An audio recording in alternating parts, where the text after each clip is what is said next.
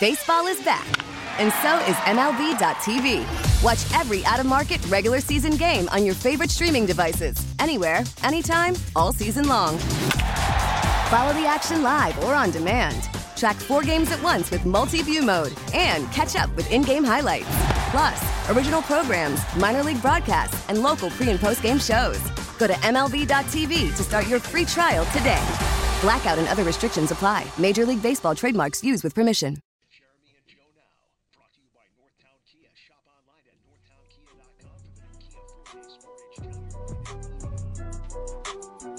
Just wanted to say one thing. Yeah. That one vote against Lamar Jackson, that jeopardizes why sports writers, people talk about how sports writers Yeah. shouldn't be Stupid. voting. Yeah. That was a stupid homer vote by that individual, probably scared to go back in the locker room if he had voted against Josh 100%. Allen. That compromises everything. You have to be objective when you have a vote. And that writer, that writer was, I don't know who the hell it was, but that's an embarrassment. Yeah, you don't know who I don't it know was. who it was. Stephen A. Smith flat out embarrassing himself, saying the one guy that didn't vote Lamar for MVP compromises the whole system because he's a homer that wouldn't go in the locker room and look at Josh Allen in the face. Yes, it's noted Buffalo homer Aaron Schatz, formerly of Football Outsiders and now of Uh, FTN Fantasy. yeah, Homer. Yeah. Aaron Schatz wrote like ten thousand words on why he did it. Yeah. He was good, too. Aaron Yeah. Schatz wrote 10,000 words. He voted Allen for first team All Pro at quarterback and used that as his his reasoning for voting Josh for MVP. Yeah. Meanwhile, there are several voters that voted for a different first team All Pro quarterback than MVP. Yes. And here's Stephen A. Smith to say it's a threat to the system. We spent Friday saying, can you believe Lamar got 49 of the 50? Yeah. And here's Stephen A. Smith to say it's an outrage he didn't get all 50 Right. in a year that was not close to a unanimous MVP season. Wild. Worst take of the year. It's only February 12th. Worst take of the year is a homer voted for Josh because he's afraid to go in the bill in the room. That one also is so. It's got to be so easy to find out who the voter was. He's on what? At like 11 o'clock in the morning? He couldn't have just, he's the second highest paid employee at ESPN behind Pat McAfee. He couldn't have just asked a producer before the show. Do you know who voted for uh, Allen for MVP? He could have so easily had the answer.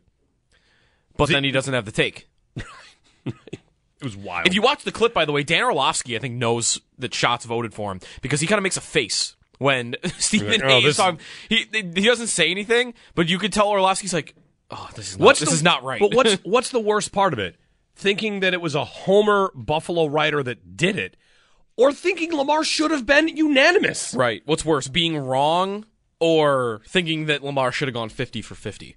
Because that No way. maybe is, you're right, more No way.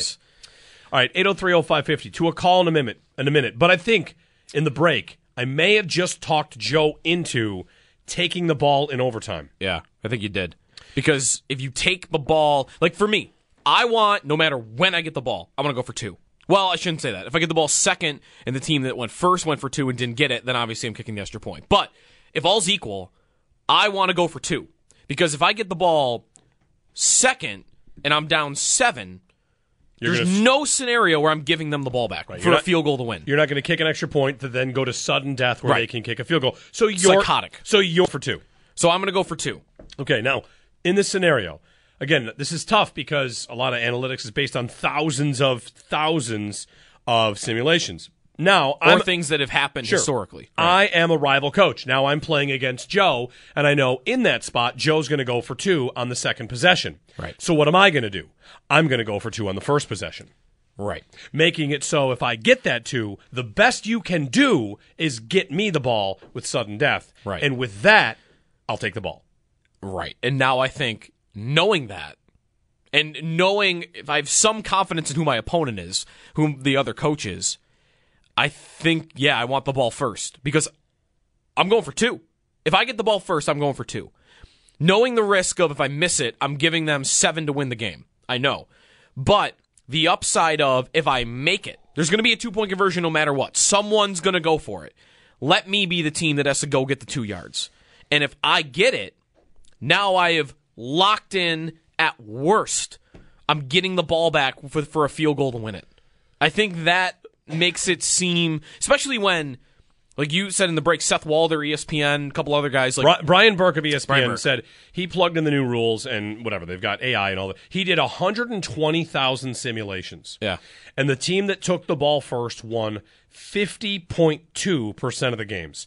Basically, the idea is that if you did run Brian Burke, ESPN, his numbers on this, taking the ball or not Yeah. is a coin toss. Right. And I think we're what we're kind of conditioned to right now in the modern NFL. And if you pay attention to the numbers and you want to be a, a fan that you know worries and cares about probabilities, we like to expose these little. Oh, going for a fourth down here is a better idea. Yeah. And this really might be these new rules outrageously close on Yeah. what to do, and it comes down to what do you feel like you should do. It's I good. kind of like that. it's good. Like I, I like to go by the numbers, but if you tell me this is there's no historical data, so there's no, you know, the simulations you have, but the analytics aren't really there. You don't really know, and you're not going to get enough sample size to know for a long time. Yep.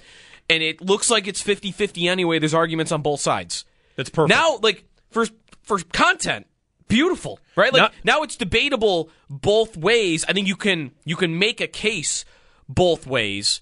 Um, and if I'm, you know, I think also what I like to do there, I'm I'm kind of playing it as it goes.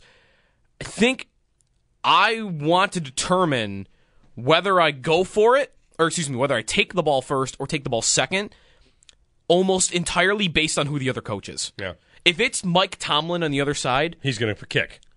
I I think I want the ball second. He's not going for two. No, he's gonna He's punt. gonna he's gonna either if he if he scores a touchdown, he's gonna get seven. He might kick a field goal. He might punt. And I think my odds are going way up. But if it's Dan Campbell on the other side, He's going to be aggressive. there's a much greater chance that Dan Campbell is not going to give me a chance to win the game on the second possession. He's going to get eight. There's an even bigger picture here, though, which is why did the rule change? Right? Why do we have a new playoff format for overtime? Because Allen didn't get the ball second. Right. Why didn't Allen get the ball? Because the Chiefs scored a touchdown. How did the Chiefs get the ball? Uh, coin toss. Coin toss. Yeah. Right. They've taken they've taken the coin toss meaning away. Yes. Yeah. The, ideally, ideally, what you get here in 120,000 simulations is the team that decided this one half. That's perfect. Now the coin toss is doing nothing in terms of determining the outcome of the game. When it was sudden death and you had, I think it was what, nine of 11 playoff games were won by the team that won the, won the toss. That's a problem. I have a coin toss determining outcomes. Now, if I get the next 11 games and it's split down the middle, I mean, 11 still a small sample size and not enough. But what I have is, oh, it's actually, there's no decided advantage to taking the ball first or second. It's personal preference. In over 120,000 simulations, you have a push. I think that's ideal. That's, that's what you should want. Yep. If the team that took the ball second won 75%, we'd have a They'd problem. all, they'd, and they'd all go for se- they'd all go for it second. And Right. the right because then Then you'd have- would know the coin toss is back to meaning something. yes, meaning too much. We'd have a problem on our hands again. 8030550. Stephen in Florida. Hey, Stephen, good morning. We get it. Attention spans just aren't what they used to be heads in social media and eyes on Netflix. But what do people do with their ears? Well, for one, they're listening to audio. Americans spend 4.4 hours with audio every day. Oh, and you want the proof? Well, you just sat through this ad that's now approaching 30 seconds. What could you say to a potential customer in 30 seconds? Let Audacy put together a media plan tailor made for your unique marketing needs. Advertise with Audacy. Visit ads.audacy.com. Hey, guys. Um, okay, so a couple quick things. First of all, about the game last night. Um, I had told people that I didn't see any way that San Francisco was going to win this game. I couldn't believe they were favored by two points, I think it was, uh, because they just looked too weak in those last two playoff games against Green Bay and Detroit, even though they did come back and win. So it was no surprise to me whatsoever that Kansas City won that game. Now, that being said, I have something I've been wanting to say about the Bills, and I'm glad I waited till after the outcome of last night's game. The Buffalo Bills organization, I'm not talking about the players, I'm talking about the owners and the coaches, owe the fans, especially 400 and plus fans that went out and braved the elements to shovel out Highmark Stadium, they owe them a huge apology, and here's why I say that. I'm tired of hearing about how Buffalo has clinched the AFC East because when they get into the postseason, they can't beat the Kansas City Chiefs. So until they're able to do that, it's you know this has become a one-dimensional team. It's just like in the OJ days. It was the OJ Simpson show. In our day here today, it's the Josh Allen show. So until Buffalo gets some depth in the receiving corps and the front four for the, the defense, I mean, they didn't even get to Mahomes. That's right. They didn't. They have not sacked him in one postseason game they've played him. So you know, I'm just saying, I'm a I'm a hardcore Bills fan, but I'm tired of this organization trying to make me think that this is a championship team. Okay. They're not. And Okay. until they can beat the Chiefs or a team of that caliber in the off season, they're not. They're only going to be a second rate team. What, well, what does any of that mean? What do you want them to do? Well, I want them to first of all get the players that they need. Well, they're going to try to do that. They're going to they're going to pick up players. in the draft, but also to execute better tr- as far as the way they play the game They're because they gonna- are just they're- they're not doing something wrong because you know the old saying you know the the definition of insanity is doing the same thing over and over again and expecting a different result that definitely applies here Yeah. Well, I mean, they're not really doing the same thing every year. They're on their third offensive coordinator of this entire stretch. They're They now- tried to run the ball against Yeah, the Chiefs. they're on their third defensive coordinator of this stretch now. If Bobby Babich calls plays, Mm-hmm. they're about to turn over their entire defense. Their receiving corps is about to turn over pretty greatly over the last couple of years. I mean, the, the what's the same? The uniforms and the coach and the quarterback. So I don't know.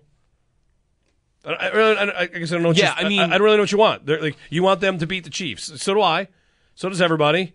They're going to keep trying. It's proving to be tough. Let's point that out. Yeah. It's proving to be difficult for not just the Bills. I was just gonna but say. literally everybody is having a tough time with it. Yeah. Does it does it make anybody feel better that they're they're standing in Shanahan's way of having a Super Bowl? They're standing in I mean, the Chargers way of even being a competent team. They're standing in, you know, Well, like let's talk the about Bills it. way for sure. I I have a tweet that said the Bills are the only team that's a few plays away from beating the Chiefs. No, they're not. Everybody's about a few plays away, and they always lose. The Ravens are a few plays away from beating the Chiefs. The Niners were s- The Ravens were 1 yard away from being tied Yeah. in the fourth quarter of that game. The the, Yeah. the, the 49ers No, no. had a fourth down to win the Super Bowl. yeah. Garoppolo, the Garoppolo, Ravens- Garoppolo had a pass to Sanders to win the Super Bowl at the end uh, 3 years ago. Yep. They're The Bengals have beaten them. Yeah. The Bills are not the only team that's close, but there are a lot of teams that are close and lose to this team. Which is the way it works. I mean, like I, It- that's not to take credit away from the Chiefs. It's the beauty of the sport. It's, it- it's how it's supposed to go. right because it really is. If I take, I could probably find six plays where if I change the outcome of those six plays, the Chiefs haven't won a Super Bowl. Yeah, and you can also change two plays, and they've won six in a row.